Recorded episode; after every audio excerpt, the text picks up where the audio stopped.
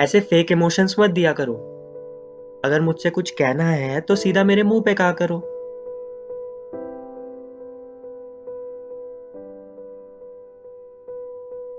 आजकल नोटिस किया है मैंने। तुम बोलती कुछ और हो और दिल में कुछ और ही होता है। तुम मेरे सामने तो कितना अच्छा बनती हो तो क्यों दूसरों के आगे मेरी बुराई शुरू कर देती हो? अगर मेरी दोस्ती पसंद नहीं है तो छोड़ दो ना मुझे। ये फेक फ्रेंडशिप के प्रोमिस करके क्या जताना चाहती हो मुझे? ये जो रोज इधर की बात उधर करती हो, मैं सब जानता हूँ। तुम्हारी फेक स्माइल और हंसने का ढोंग करना मैं सब समझता हूँ। तुम जैसे लोगों के साथ होना ना होना एक बराबर है। दोस्ती के दो मीठे बोल बोलकर पीठ पर छुरा घोपना, ये तुम्हारी पुरानी आदत है।